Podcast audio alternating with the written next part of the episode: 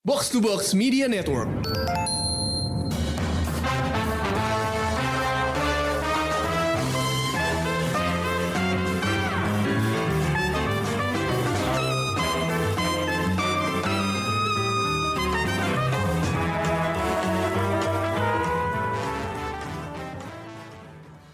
guys, apa kabar pendengar Showbox di bulan Ramadan? Masih minggu pertama nih, jadi mesti semangat ya puasanya.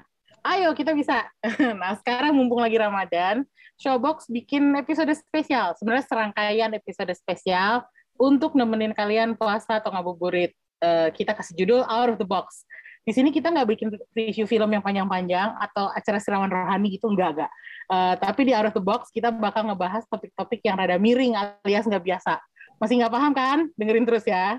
Jadi hari ini gue bersama dua temen gue, yaitu Bunga dan Ica, bakal ngebahas topik pertama dari Out of the Box, yaitu tontonan random yang nemenin kita untuk coping. Nah, tuh judulnya aja udah provokatif nggak sih? Nggak ya? Terus, uh, idenya apa nih? Jadi gini aja, bayangin aja nih hidup lo berat kan? Kerjaan banyak, di rumah rusuh, masih harus puasa lagi. Kalau nggak ada hiburan, ya makin nelangsa lah ya. Tapi kalau nonton film di bioskop, duit habis, makan waktu pula, harus pergi keluar, uh, cari parkir, uh, ngunjungin mall, prokes ketat, ya gimana sih? Jadi kayak nggak selesai masalahnya gitu. Jadi kalau gue, caranya coping itu dengan nonton sesuatu yang fun. Biasanya gue temuin itu di YouTube. Jadi tontonan random banget yang sering gue tontonin untuk mengembirakan diri sendiri. Itulah yang akan kita bahas uh, kali ini. Uh, dan bagi gue, serial yang Uh, random banget buat gue tonton itu adalah semacam apa sih, kayak ini deh, Street Dance of China. Yang ngapain juga sih gue nonton acara street dance, tapi seru loh.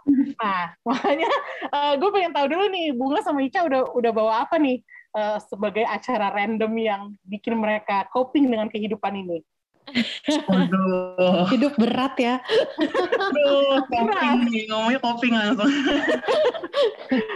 Ayo, ada apa ayo? Bunga, apa judulnya nih? Judulnya aja dulu. Uh, ada beberapa sih. Yang hmm. pertama dulu deh, karena emang ini podcast film kan ya. Iya, ya, boleh. Emang ya, uh, film juga emang kayak salah satu escape, escapism gue. Jadi um, sementara kalau di rumah, apalagi gue mama gitu kan, di rumah susah banget nemuin waktu buat bisa nonton film. Jadi gue banyak nonton film pendek.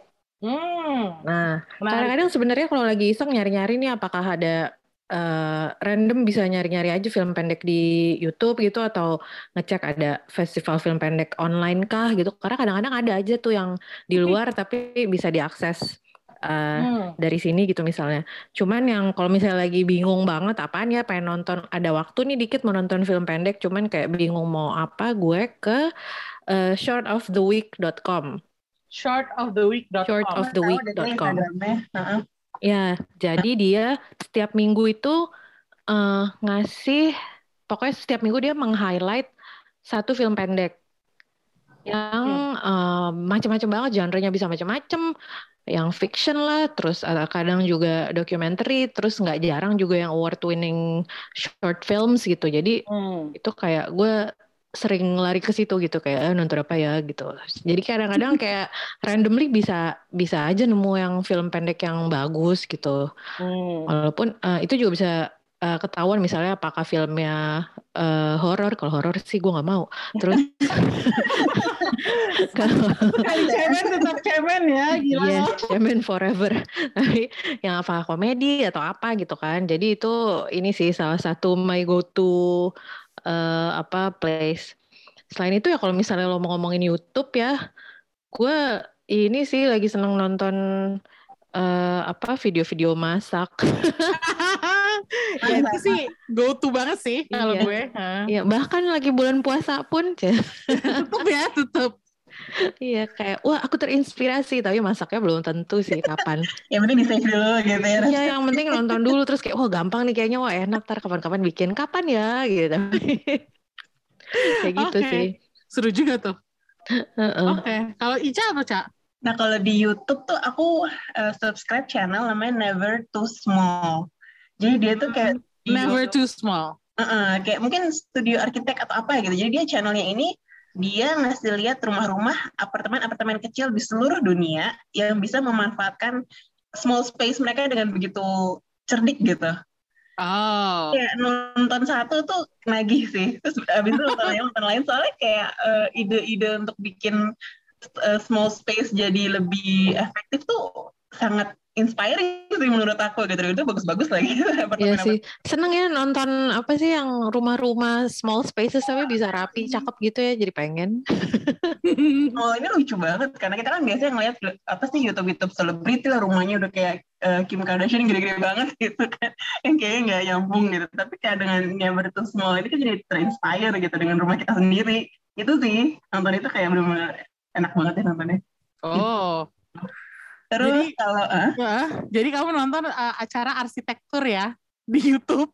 Uh, interior sih lebih interior, oke okay, interior. Arsitektur, iya sih dua-duanya. Iya, aku suka banget. Terus uh, ada, terus apa lagi Cak? Kalau di Netflix nih aku baru nemu series yang ngegemesin banget. Judulnya tuh Old Enough. Oh, uh, jadi tentang anak-anak kecil itu bukan sih? Betul, itu ada terus banget. Ini apaan sih gitu? Terus pas nonton satu, ya ampun jadi anak ini kayak anak umur berapa kayak paling tua paling empat tahun gitu ya, yang diikutin untuk uh, beli-beli errands untuk keluarganya gitu. Jadi kita lihat gimana anak Jepangnya dari kecil udah mandiri. Itu benar-benar inspiring banget dan ngegemesin juga. Takjub banget ya nonton itu ya. Gemes banget. Ada banyak episode lagi. Jadi tuh kayak singkat-singkat. Jadi pas banget buat ngabuburit tuh pas banget nonton itu. Iya benar-benar benar. Kalau waktunya pendek cuman bisa nyempil-nyempil ya sih. Ya, gue ya. juga seneng banget nonton itu kayak gemes ya ampun. Ya lihat anak-anak ini kayak nyoba nyebrang jalan gitu kan. Terus ngomong sama orang malu-malu gitu. Tuh. Ya lucu banget. Wajib sih kabar. Kalau lagi bingung mau nonton apa, nggak mau yang ribet-ribet, kayak pengen terhibur nonton ini aja. Iya iya iya. Kalau kalau gue ya mungkin ini sedikit agak antitesis dari film-film apa tontonan-tontonan kalian gitu, karena kalian milih yang pendek-pendek kan. Kalau justru gue milih Street Dance of China ini karena satu episodenya itu bisa dua jam lamanya, gitu. Jadi ditontonnya sepotong-sepotong. Jadi misalnya udah selesai satu dance, pindah ke dance lainnya gitu. Terus nanti uh, ada acara ada acara talk show-nya, ada acara makan-makannya gitu. Kebayang banget nggak sih di acara dance terus ada acara makan-makan dan makan-makannya tuh acara makan hotpot. Terus mereka sambil ngerjain tugas-tugas yang aneh-aneh disuruh disuruh nari lah, disuruh apa lah pokoknya. Ini acara apaan sih? Gue jadi intrigue nih. Judulnya Street Dance of China. Ini udah iya, iya, empat kayak... season. Dan ini acara mirip The Voice atau American Idol lah. Jadi kompetisi tapi reality show. Uh, terus uh, sistemnya adalah uh, lu bukan nyanyi ya, tapi lu street dance gitu. Yeah, yeah, dan, yeah. dan itu uh, gue baru tahu yang dinamanya street dance itu ada berapa kategori ya. Jadi ada yang namanya popping, locking, wacking, hip hop, breaking, oh. urban jazz, dan freestyle. Gue tuh sama-sama ini sama sekali nggak pernah tahu istilah-istilah itu karena uh, gue nggak pernah mempelajari street dance kan. Tapi dulu tuh gue suka nonton So You Think You Can Dance. Cuman kan itu formatnya gitu-gitu aja kan. Nah ini tuh acara tuh gila banget. Dibikin untuk setiap seasonnya formatnya beda. Lo bayang nggak? Terus udah gitu. Um, yang yang gue tonton yang baru yang baru aja gue selesai tonton itu season tiga. Kenapa season tiga? Karena judges-nya lumayan.